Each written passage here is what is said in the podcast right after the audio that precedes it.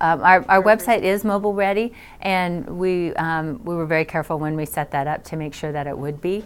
Um, and, and of course, you know, Facebook, um, Facebook is. But, but we were very careful with our website because that was something really important to me. It's frustrating to me when I look at a website that's not mobile, mobile ready, mobile friendly because, you know, people are out and about with their phones, their iPads. I mean, it all has to it all has to work with that.